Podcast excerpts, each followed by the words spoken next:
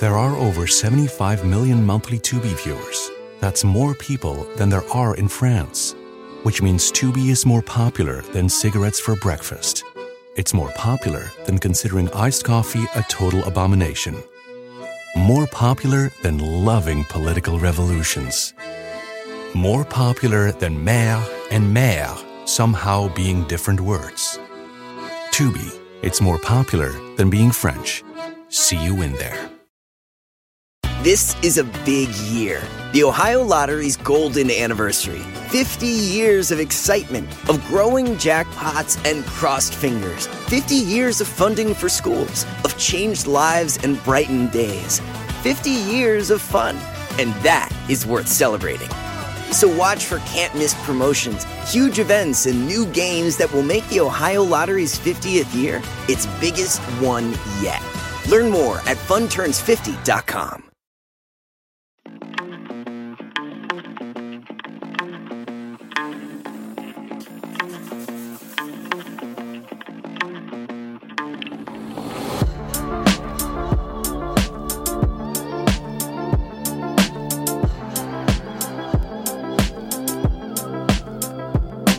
On December 6, 2022, just a few weeks ago, we came out and we did a show on the Idaho College murders. There has been a big major update in this case. As most of you probably have heard and are already aware of, Brian Christopher Kohberger, age 28, has been uh, arrested in connection with the quadruple homicide case out of Idaho University. Brian Christopher Kohberger is a resident of Pullman, Washington. He was arrested at about 1 a.m. on Friday, December 30th, by the Pennsylvania State Police. This is seven weeks or so after four University of Idaho students were stabbed to death in their beds. Brian Kohberger was apprehended in Albrightsville, which is in northeastern, the northeastern portion of Pennsylvania, which is about 2,500 miles away from the Idaho campus. He will be charged with four counts of first degree murder and burglary. And as said, he's in Pennsylvania and he will be extradited back to Idaho, where he will be formally charged. From my understanding, there was supposed to be an extradition hearing tomorrow, scheduled for Tuesday January 3rd. However, it sounds like Brian is waiving that hearing and has agreed to be extradited back to Idaho. So we're coming to you today not as a news show. You know, we're not a news show here in the garage. We are simply here to update you on a case that we covered late last year and a case that's been very much in the news nationwide. And if you want to go back and listen to our previous coverage, that is True Crime Garage episode number 634. Captain, I believe that in that episode you had predicted that there would likely be an arrest or or you were at least hoping for an arrest before the new year. And here we are to say happy new year to each other and happy new year's to the listeners out there. Then we have this exciting news about an arrest. It's really good to see this case not dragging on like so many other tragic cases where we're still seeking answers. Well, first of all, we can't be a news show because they don't let two dum dum heads drink beer with no pants on do the news. We've asked multiple times and they've declined it every single time. It wasn't on the show where we actually covered the case, but the following between us doing a main episode, a main True Crime Garage episode, and then doing our bonus show off the record. Between that time period, law enforcement came out and said, Hey, we're looking for a car and we're looking for the occupants of that car. And again, not the smartest guy in the room, not even the second smartest guy in the garage. But I do listen. And what the colonel has said over and over for the last five, six years, law enforcement is very good at tracking down vehicles.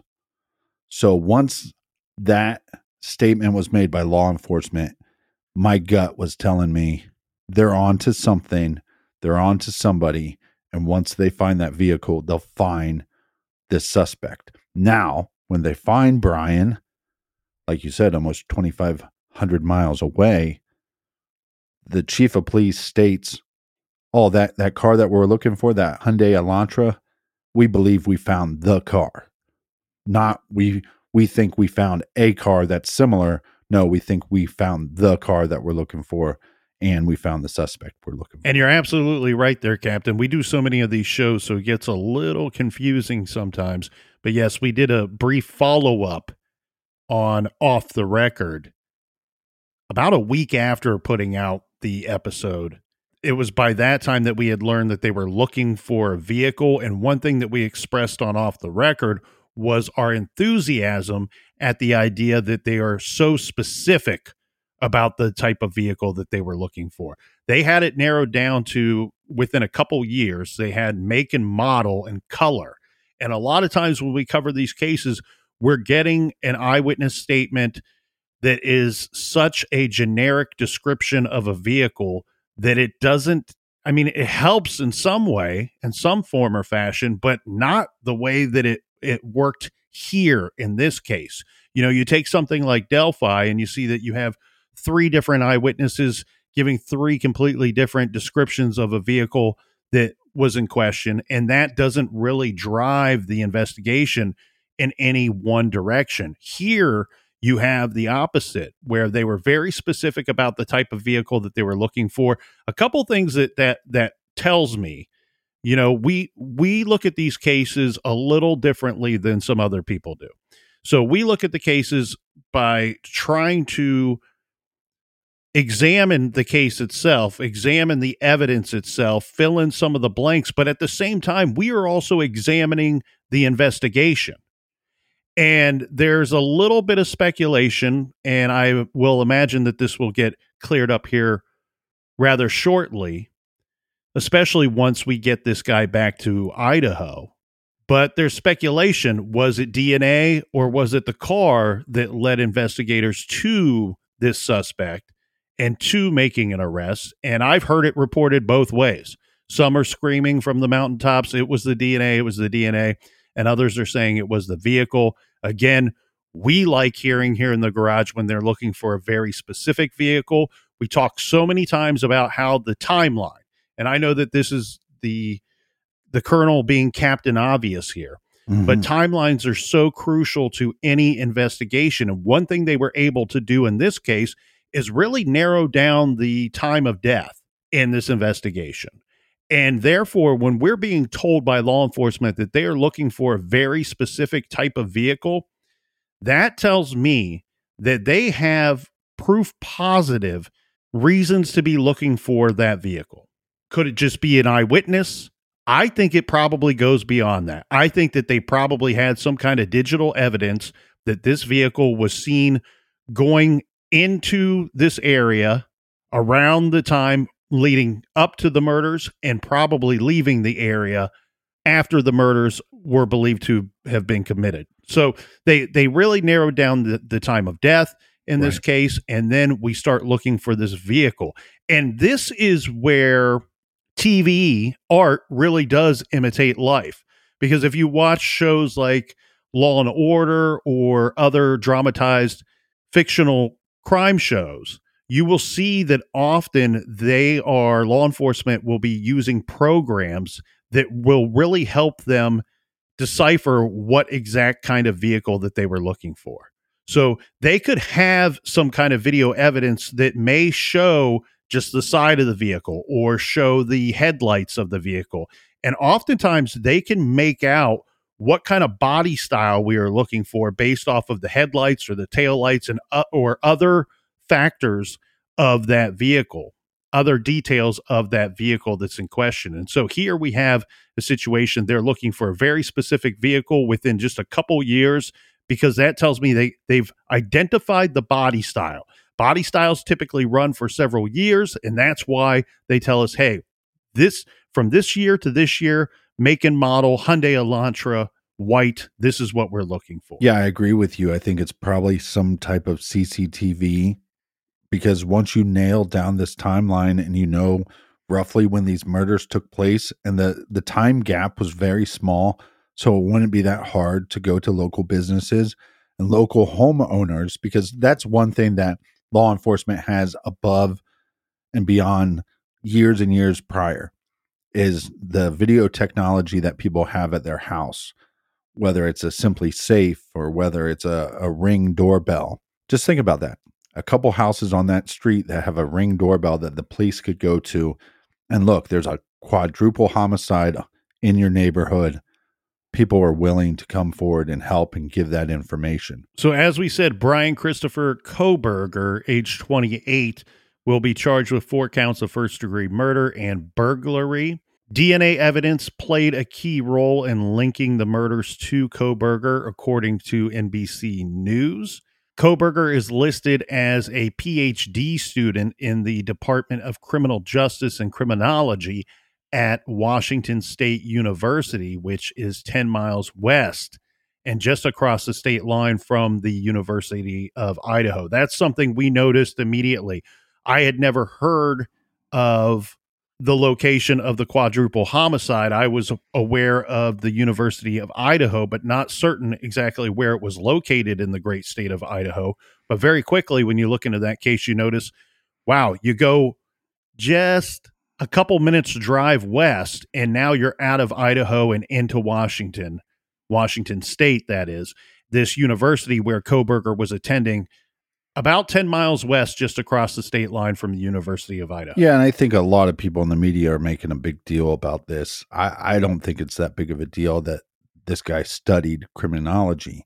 You're going to tell me that Ted Bundy, Jeffrey Dahmer, Ed Kemper, BTK, guys like that weren't experts in this field. They were experts. They were they were studying it. They were studying the people before them. I mean, heck, we see a lot of times in school shootings or mass killings where there's documented evidence that those people were studying the killers that came before them. So I don't know what triggered this man to do what he did. I think that's going to be what everybody's going to be waiting for. But so many rumors coming out, and, and some that we can state are factual. One, chief of police said when they arrested Brian that the first thing he asked was, Has anybody else been arrested? Now, I don't know what law enforcement knows, so I don't know if they think that there might be another perpetrator. I'm guessing the evidence at the scene of the crime would suggest yes or no on that that answer. But obviously they can't tell us because they got to keep a lot of this information close to the vest. But I think maybe he said something like that just to throw them off. Yeah, I was going to say, I think that reaction is like the least incriminating reaction that one could have. And we should, we do have to say this here, Captain, before we move on. Brian Kohberger should be presumed innocent until proven otherwise in the court of law. We are not here to deem him to be guilty in the in the court of public opinion. We are going to review what information we have at this time, being that Monday, just the Monday after his arrest. And I know and believe fully that we will get a lot more information about the investigation, about the evidence against Kohberger, and what may, if anything, connect him to one or two or more of these victims. Yeah, I was shared with a source that I have. Um, it was a, I believe, a Twitter account. Now, this could be a, a fake Twitter account, but it was an account for Brian, and he was following two of the victims. So a lot of people were speculating that he was stalking these victims, he, and he might have been. One of the things that we can state for another fact is that the chief of police came out and said they do not have the murder weapon yet. Right. Now, they did the search at the crime scene and they stopped the search and it was going to be cleaned. They bring in a company to clean it all up and then they work with the property management company so then they can basically be done with the scene. A local court, for whatever reason, I can't get the details on why this happened, but a local court contacted law enforcement and contacted the cleaning crew to stop stop cleaning the crime scene so we can preserve the crime scene just in case we need to go back to it so that has been stopped but brian did live in student housing at his college. And I know that they've been searching and taking out evidence from his house or his apartment. Uh, but he did live in, in student housing there. A public defender, and again, this is in the state of Pennsylvania. He he will be ultimately represented by somebody else, but a public defender has said in a statement regarding Brian Kohberger's arrest and the waiving of the extradition hearing that Mr. Kohberger, and I'll read it verbatim here Mr. Kohberger is eager to be exonerated of these charges and looks forward to resolving these matters as promptly as possible. End quote. Now, authorities have not released a motive in the slayings. Of course, they don't have to release a motive in the slayings as part of the investigation or even part of the arrest. Right. They may not know the motive themselves until they can do some further digging. And now that they got the guy or the person they believe to be responsible, they can extend their investigation outwardly to come up with the motive and to try to figure out the why because they got some of the how figured out and some of the who figured out but it will be the why that they will want to figure out. A probable cause affidavit, which details supporting the arrest or items to support the arrest, has been sealed and cannot be made public until Brian Kohberger is back in Idaho and is served with those papers in court. So right. that is his right to to receive those papers and his defense to receive those papers before the rest of us can lay eyes on them. Yeah, a couple of interesting things here though is one of the rumors. Again, if I know something is fact, I'll, I'll just tell you it's fact, just so you don't have to go through every YouTube clip and every news clip that's out there. One of the things that have has been rumored is that at his college they had a discussion uh, in the criminology department about the murders, which Brian, they claim, attended and uh, participated in, in that discussion. Very strange, but we see that time and time again where these murderers put themselves and indirectly involved into the investigation.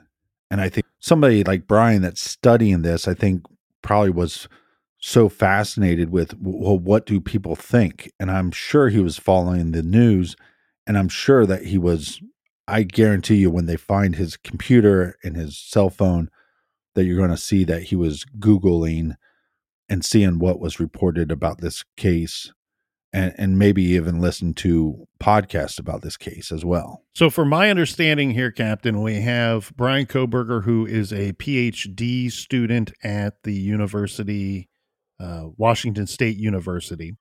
And from my understanding, he completed his first semester there early December of last year, of 2022. Prior to that, he did all of his previous schooling in the state of Pennsylvania, which is where he was later arrested. So, how does this all go down? Well, he and his father made a two and a half almost three day drive in that white Hyundai Elantra from Pullman, Washington to where they have a house in Pennsylvania, where Brian, I'm assuming, grew up and went to high school. We know he went to uh, attended college there. I'm not certain when he would have left Washington. We can narrow it down a little bit because we have a December 16th, two sources have put him in Pennsylvania at that time, him and his father. This because they are getting the vehicle, that white Hyundai Elantra, serviced for, I'm guessing, regularly scheduled maintenance. They just made this long, almost cross country trip in the vehicle. Right. This would have been on December 16th. So there are two confirmed sources that are saying that they were at this car shop getting the vehicle serviced in Pennsylvania eh, on December 16th. It looks to me, and I have this in my notes here and I'm struggling to find it. But if I recall correctly here, Captain, I believe that the last day of classes for Washington State were December 9th. And then the following week, they did have final exams. So I don't know if he had to stick around for that.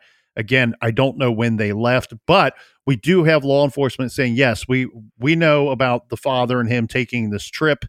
The father flew in so they could drive back together. Brian was going to be home for the holidays. Mm-hmm.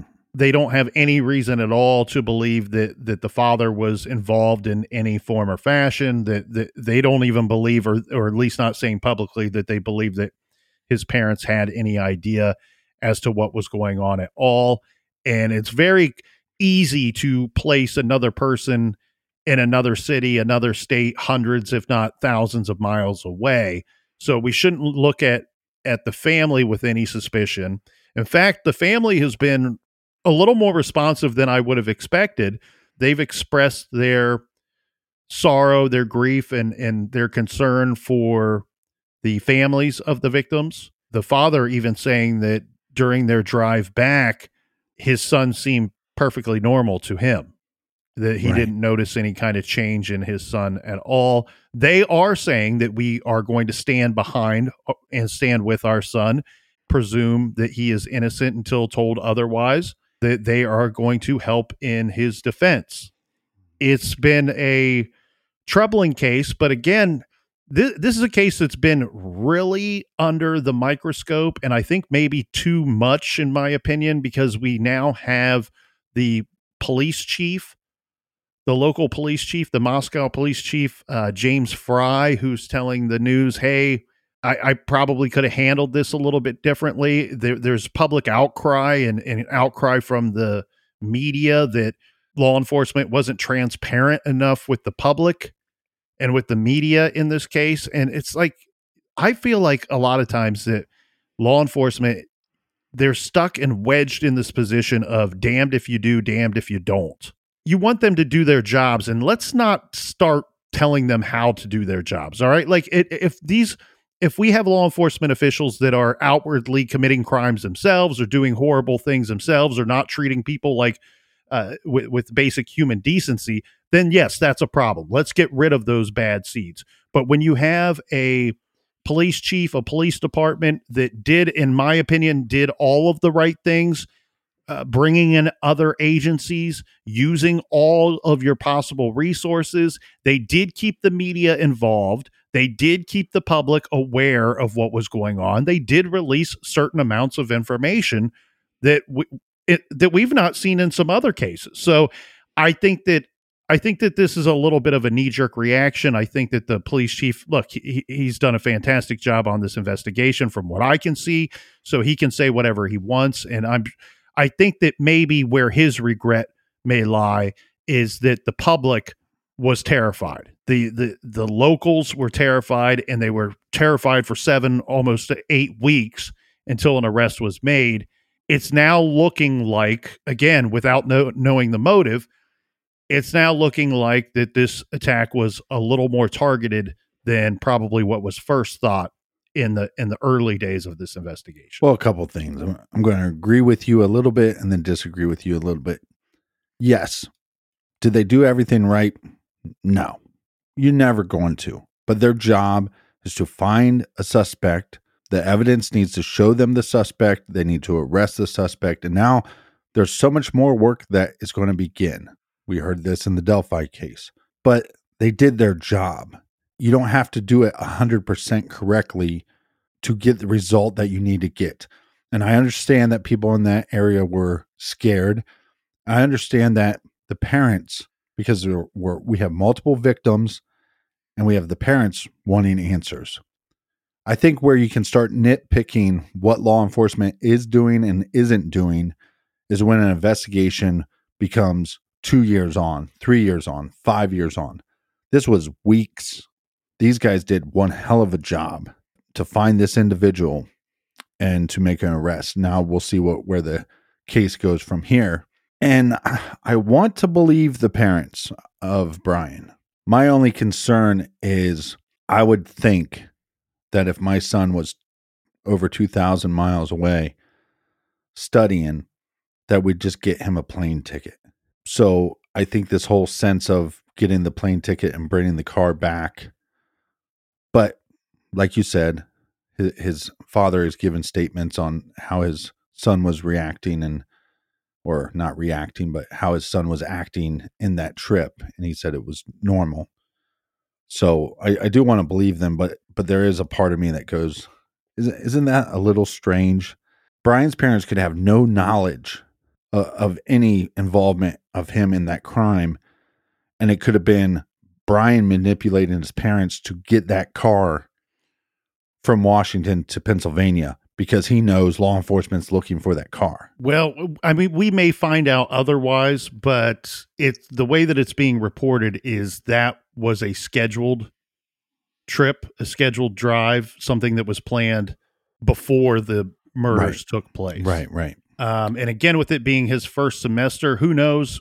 Father son may have said, you know, it'd be cool. It'd be it'd be cool to make the drive out together, or uh, when you when it comes time to return home for the holidays, I'll fly out and we'll we'll drive home together and and spend the the time together. So, yeah, again, we may find out otherwise, but from my understanding and the way it's been reported, is that was a planned trip. Now, does that factor into his planning of this crime? Right.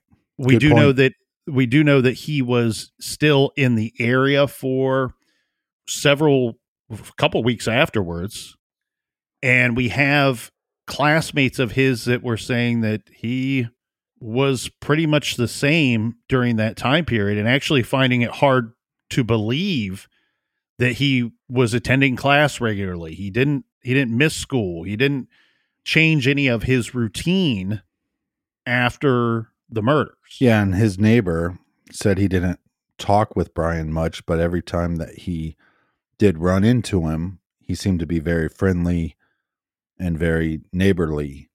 So it's it's very strange. I think there's a lot of people in in Brian's life that are are shocked uh, by this arrest, but I think there's going to be more. I I think because of the crime scene, there's going to be a mountain of evidence. But let's dive into that after a quick beer break.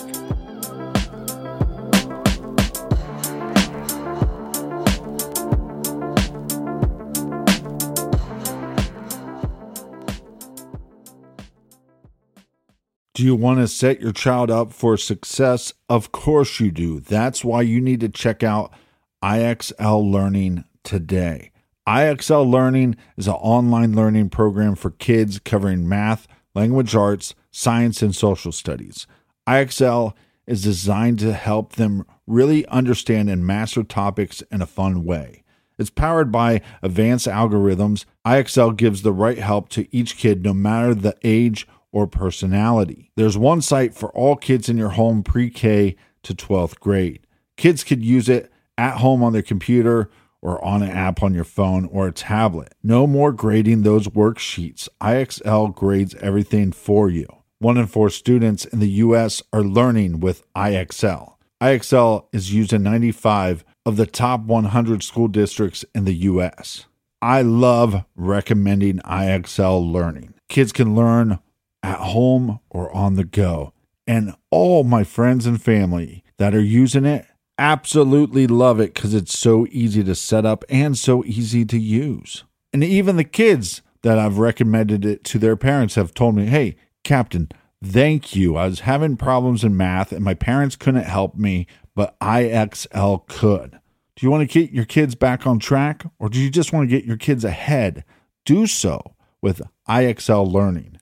Make an impact on your child's learning. Get IXL now. And True Crime Garage listeners get an exclusive 20% off IXL membership when you sign up today at IXL.com slash garage. Visit IXL.com slash garage to get the most effective learning program out there at the best price. Check out IXL.com slash garage today. The best part of spring cleaning takeaway is the post clean clarity you get. It's kind of like when you find out that you've been paying a fortune for wireless. When Mint Mobile has phone plans for $15 a month when you purchase a three month plan, it's time to switch to Mint Mobile. All plans come with high speed data and unlimited talk and text delivered on the nation's largest 5G network. Use your own phone with any Mint Mobile plan and bring your phone number along with all of your existing contacts. Ditch overpriced wireless with Mint Mobile's limited time deal and get 3 months of premium wireless service for 15 bucks a month. Save a lot of money with Mint Mobile. Get their great mobile wireless service delivered on the nation's largest 5G network. That's premium service at a great price. To get this new customer offer and your new 3-month unlimited wireless plan for just 15 bucks a month, go to mintmobile.com slash TCG. That's mintmobile.com slash TCG. Cut your wireless bill to 15 bucks a month at mintmobile.com slash TCG. $45 upfront payment required, equivalent to $15 a month. New customers on first three month plan only. Speed slower above 40 gigabytes on unlimited plan. Additional taxes, fees, and restrictions apply. See Mint Mobile for details. Everyone loves a good family mystery, especially one with as many twists and turns as June's Journey, a hidden object mystery game with a captivating detective story. It takes you back to the glamour of the 1920s with a diverse cast of characters. You'll step into the role of June Parker and search for hidden clues to uncover the mystery of her sister's murder. Use your observation skills to quickly uncover key pieces of information that lead to chapters of mystery danger, and romance. And customize your very own luxurious estate island. Think expansive gardens and beautiful buildings. Collect scraps of information to fill your photo album and learn more about each character. And you can chat and play with or against other players by joining a detective club. Can you crack the case? Download June's Journey for free today on iOS and Android. June needs your help, detective Download June's Journey for free today on iOS and Android.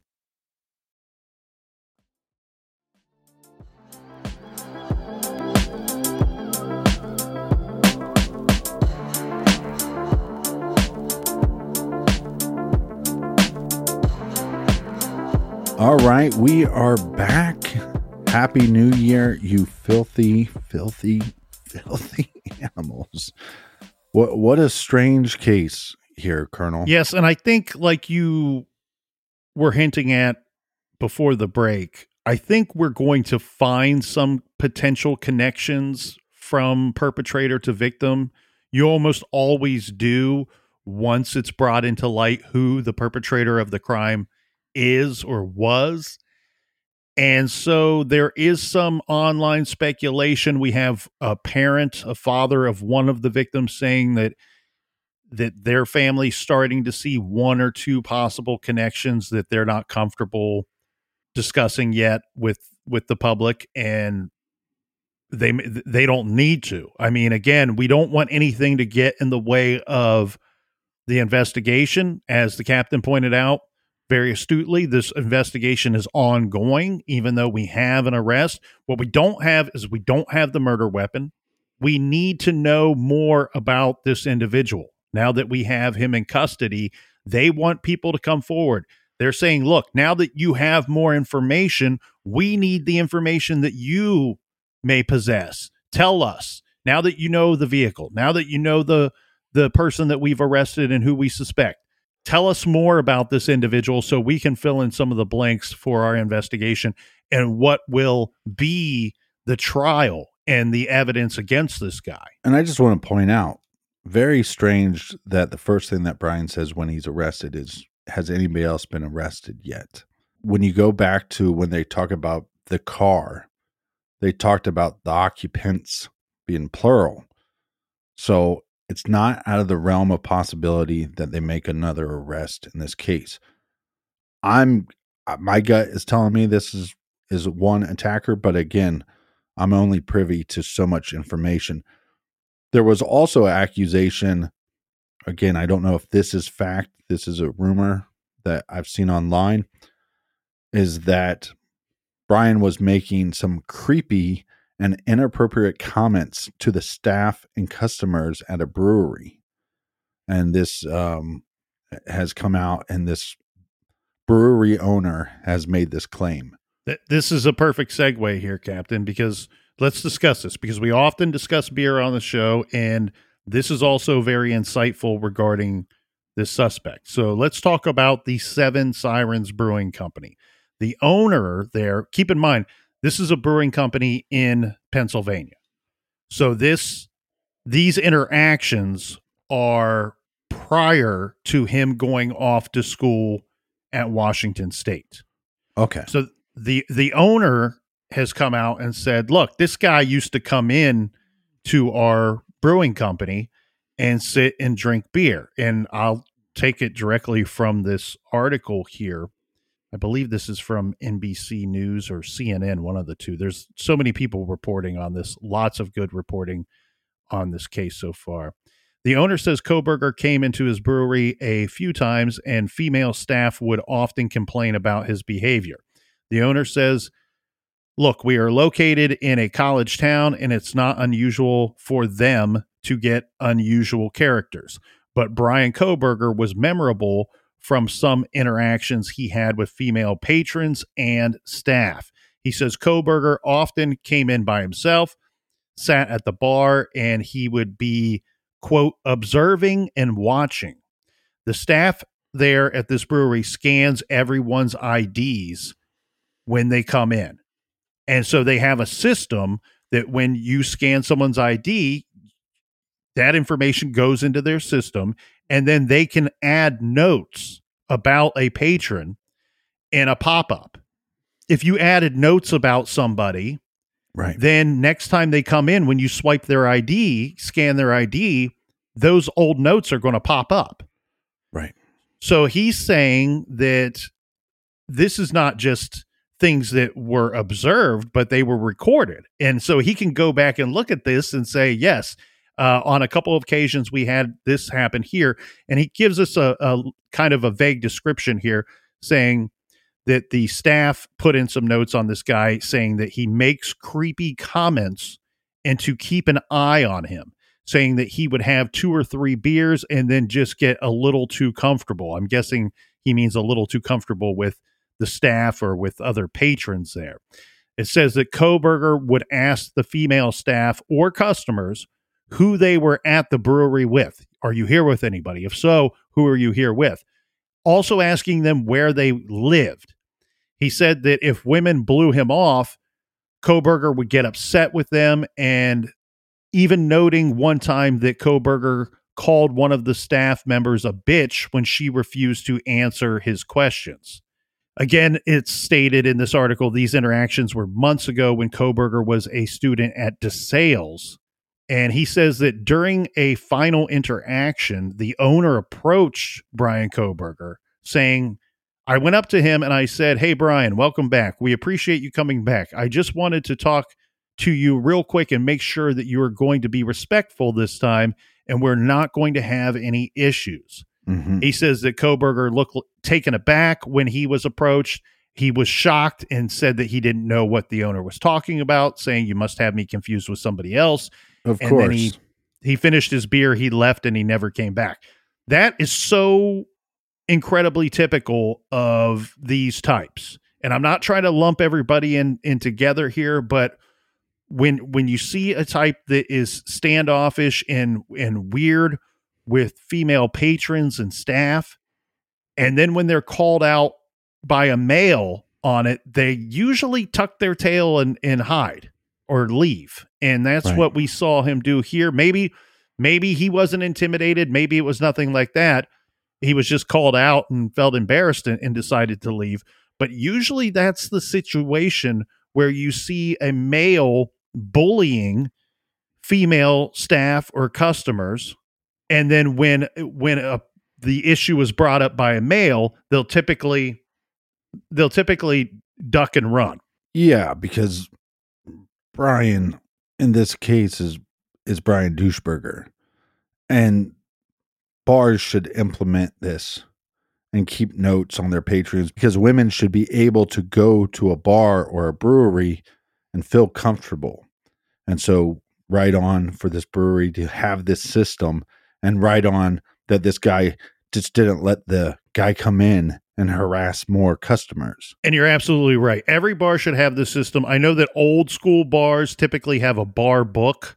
You don't necessarily want your name or an incident that you were involved in to make it to the bar book, which was less formal. It's more of the bartender or somebody writing down what took place, and they may not have all of your pertinent information. Like in this Right. system, in, in this new system, very uh, up to date system where they can scan your ID so they know who your name is as long as you're not using a, a fake ID. They know who exactly you are because anybody one of my one of my favorite things to do for relaxing purposes is to watch a ball game in a bar or watch a portion of a ball game in a bar. So I'm in bars much more frequently than most people, I would guess. Anyone that I go to, you usually have you can have situations where you're like, yeah, that dude, he's a problem. And when he comes in here, he just always seems to be a problem.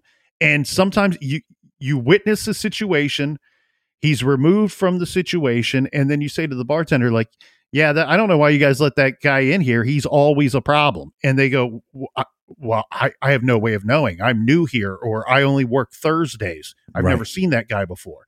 So this is a great setup. This is a great system to have, even for for situations that that I just described. As far as Kohberger goes, there is a student, a fellow classmate of his at Washington State University. It's reported that his name is BK Norton. He told NBC News that he first met Brian Kohberger in August of last year at student at student orientation, excuse me. He said they took classes together that past semester. He said we didn't work on any projects together, but we spent extensive time together because our courses were very long.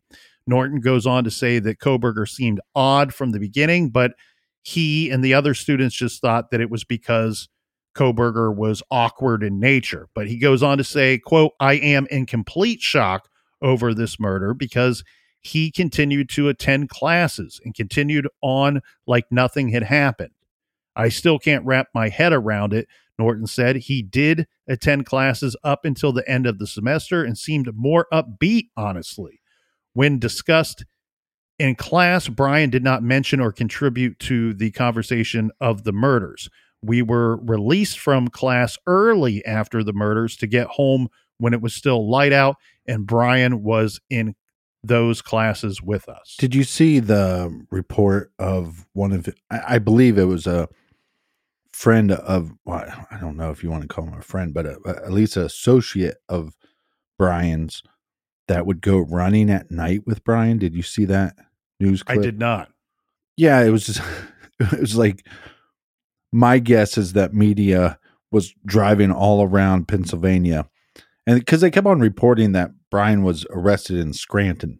And so they were going around to the gas stations, and there was just this kid that they probably were sitting at the gas station asking people, Did you did you know this guy? And this guy goes, Mhm. Yeah, I used to run.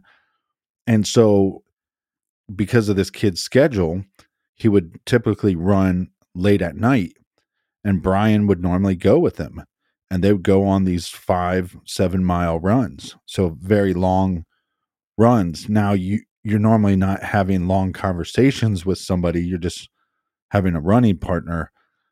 But I guarantee you that guy's a little creeped out now. But here's what we do know. They arrested this Brian Doucheberger, right? They have his DNA now.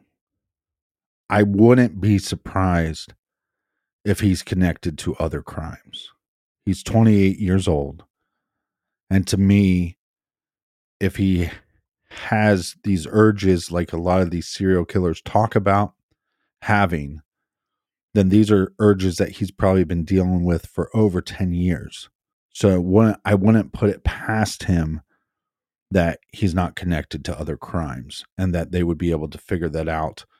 Because if if I'm law enforcement, that's one of the things I'm I'm doing. I'm running his DNA through the system.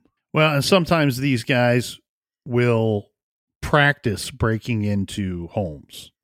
One thing that we're seeing coming out is that his survey or some of his his work that he was doing toward his degree in in criminology and what he was studying was asking criminals one their thoughts and feelings on on the crimes they committed what they were thinking and feeling when in when committing those crimes. How did you enter the place? How did you flee the place? You know a, a lot of questions like that. So a lot of times we know that these guys will practice by breaking into homes and usually that starts with peeping tom type activities Right. spying on people. One thing I'm a little curious about, and and so the the big the big hurdle that I have had in trying to wrap my head around this case from day one was the situation of six people in the home,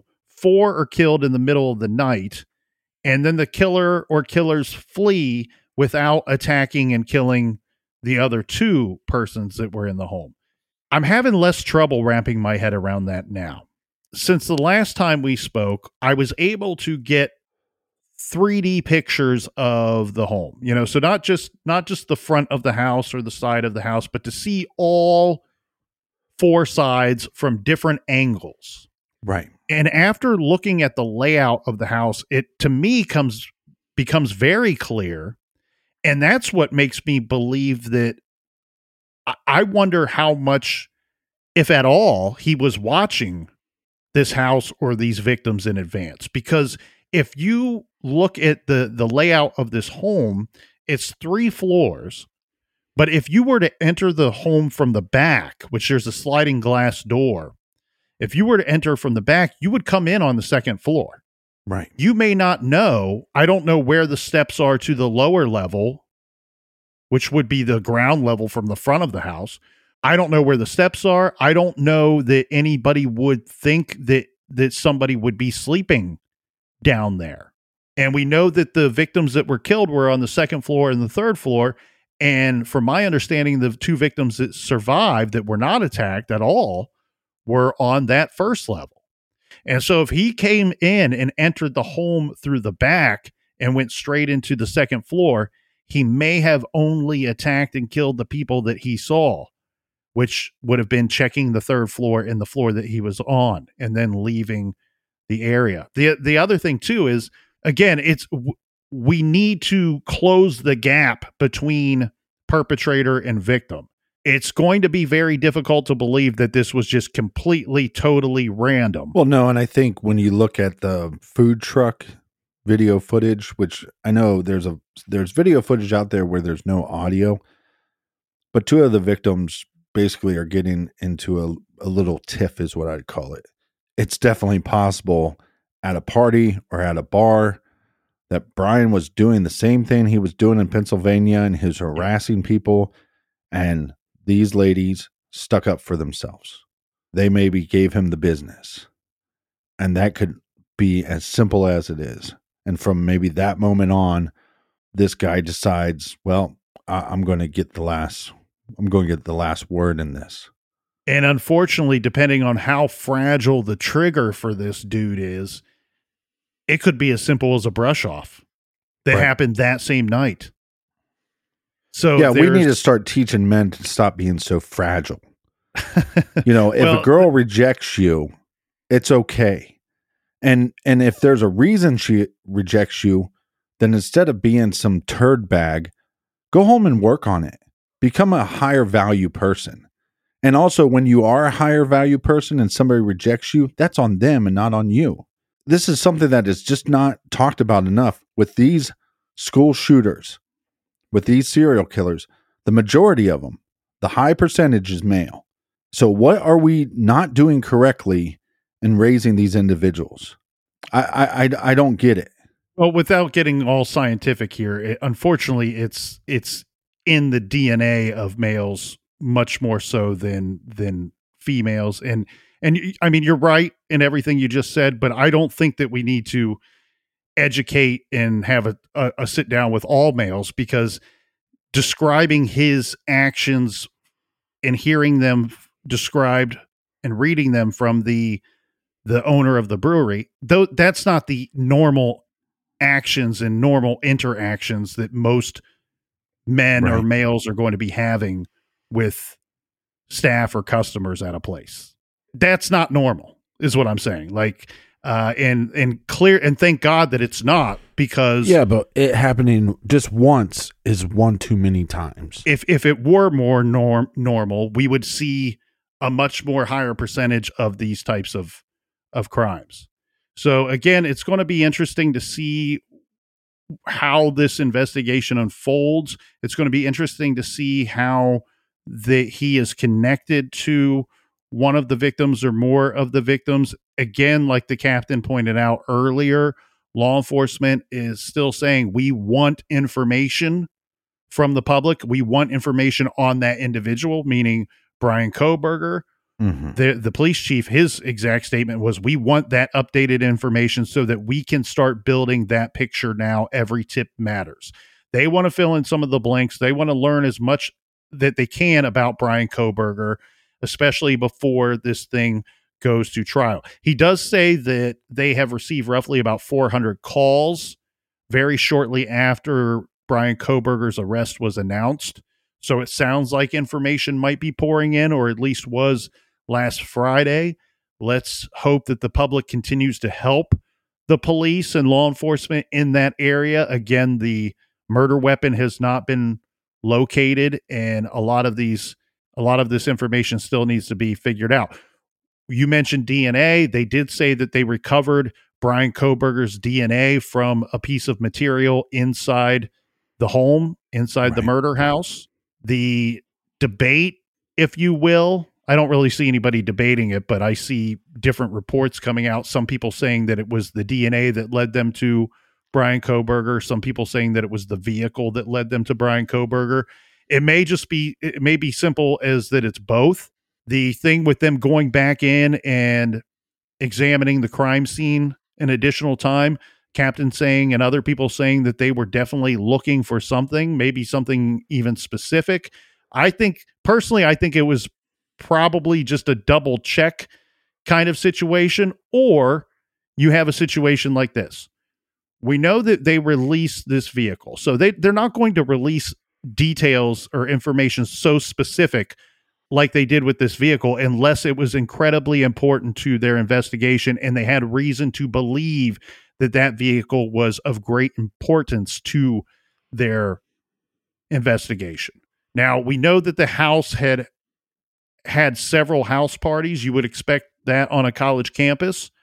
So there was probably a lot of DNA, a lot of forensics inside that home that is, right. can be tied to people that are friends of the victims that had nothing to do with this crime or these murders at all.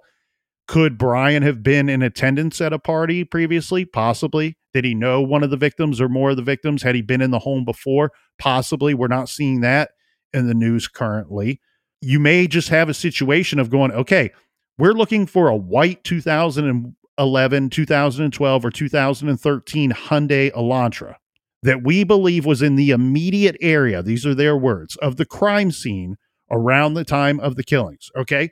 Punch that information into our computers here, and we're pulling up that we have a thousand or two thousand or twenty five hundred people that own a vehicle that fits that general description within a 30 mile, 100 mile, 150 mile radius of the crime scene. What you would start to do with that information, if you believe that that information is paramount to your case, which I believe that they did, and that and that's why they released that information to the public. I believe that they would have taken that information and you do. It's as simple as this: the guy or the girl that owns an 11, 12, or 13 white Hyundai Elantra closest to the crime scene, we knocking on your door. And then the next closest one, we knocking on your door. And so on. Yeah, we're all up in your shit. It goes outwardly from there. And then right. factor this in. Now, maybe it took us a while to get onto this white vehicle, which we know that it did, or at least for them to release that information to the public. But if it takes us a while to get onto this vehicle, okay, now we have that breadcrumb. Now we have that lead that we've been looking for and we think it's a good one. Right. We need to go to that crime scene one more time and collect as much forensics, hair, fibers, DNA, anything that we can because now if we can put if we can make a spreadsheet and there are two check marks next to your name and one of those check marks tells us that your DNA was found inside that home and you're an owner of a 11 12 13 white Hyundai Elantra you just became prime suspect number 1 you've just moved yourself from the big list to the very short list Yeah, that's the you might be a piece of shit list to you probably a piece of shit list. So you have some people saying that they they did genealogy detective work Yeah, to I've heard trace that rumor. His DNA and they connected it to his parents or to his family tree and then they put two and two together and they went and got him. Here's the thing. I actually think that DNA absolutely played a role in this. However, I think the car was more of the vital chess piece here in this investigation. I think that they figured out that only X number of people own that type of vehicle within, they said he lived within 10 to 15 minutes of the crime scene. Yeah, you start with a small mile radius from the crime scene, and that Right. puts you on a short, a shorter list of these vehicle owners. They had, from my understanding, FBI and local law enforcement in in Pennsylvania tailing this dude and surveilling him and his parents for several days before they arrested him. I believe as many as 4 or 5 days before they arrested him. So they were on to him well before the 30th. There's a chance that they could have been looking during that time period of surveilling him and collecting items that they were hoping to find his DNA on for comparison purposes. Because that crime scene is going to be contaminated for any number of reasons. One, just the fact that it was a party house or known to to house parties on several occasions with many people in and out of that house. So just to address a couple emails I got from close friends and sources of the show, there was some rumors that, like I said before, that Brian might have been whether he was trolling around and looking for information about the case and what people were were knowing and what they weren't knowing and people have stated that oh maybe he was on Reddit doing some stuff and there was some rumors that that maybe he even left comments on our blog page. Uh, look there is no evidence of that. I went back through our blog. Now you can make up whatever name you want and state whatever location you're in to leave a comment on our blog but there's nothing there's no comment that sticks out to me as strange or somebody that's like trying to um, get attention by doing that. So I got a couple emails, a couple text text messages from people saying, "Hey, I heard this rumor online that maybe he visited your guys' blog or website." Now, I did go back and do a search, a location search, and obviously we covered this case, so there's going to be some people from that area and that town that went and visited our website. That that is fact, and there's some people from this Scranton, PA area that visit our website within the last few weeks. There is no evidence that Brian went to our website. So if you're seeing that rumor online, just know I don't think there's any I, I, I can't find any evidence of that.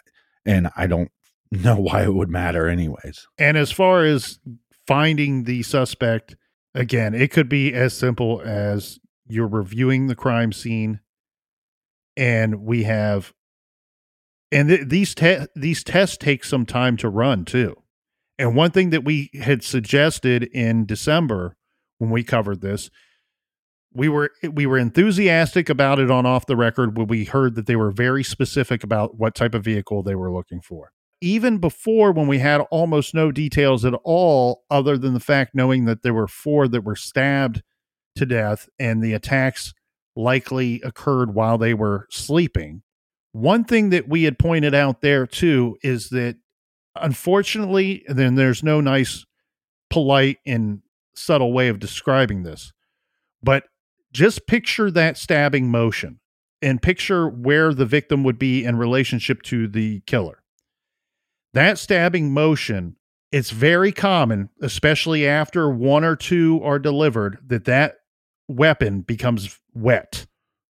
It becomes wet and the hand that is that is driving the knife can slip very easily and it's extremely common that these types of attackers using this type of weapon cut themselves and leave their blood at the scene.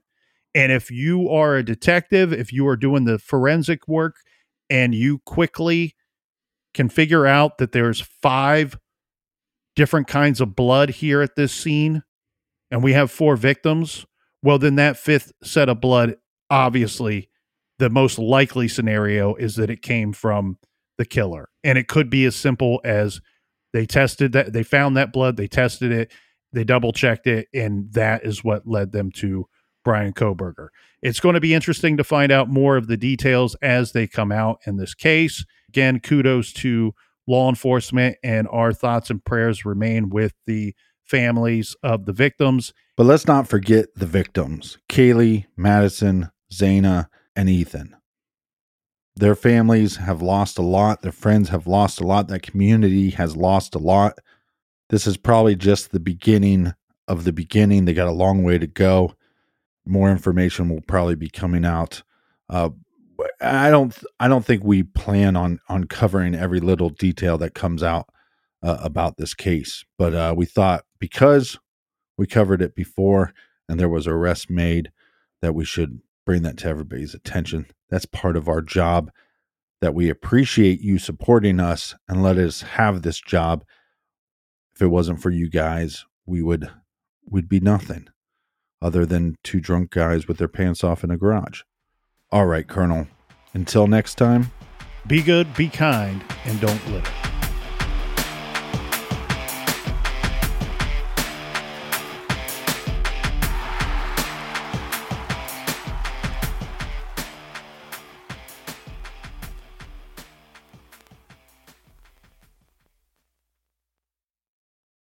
This is a big year.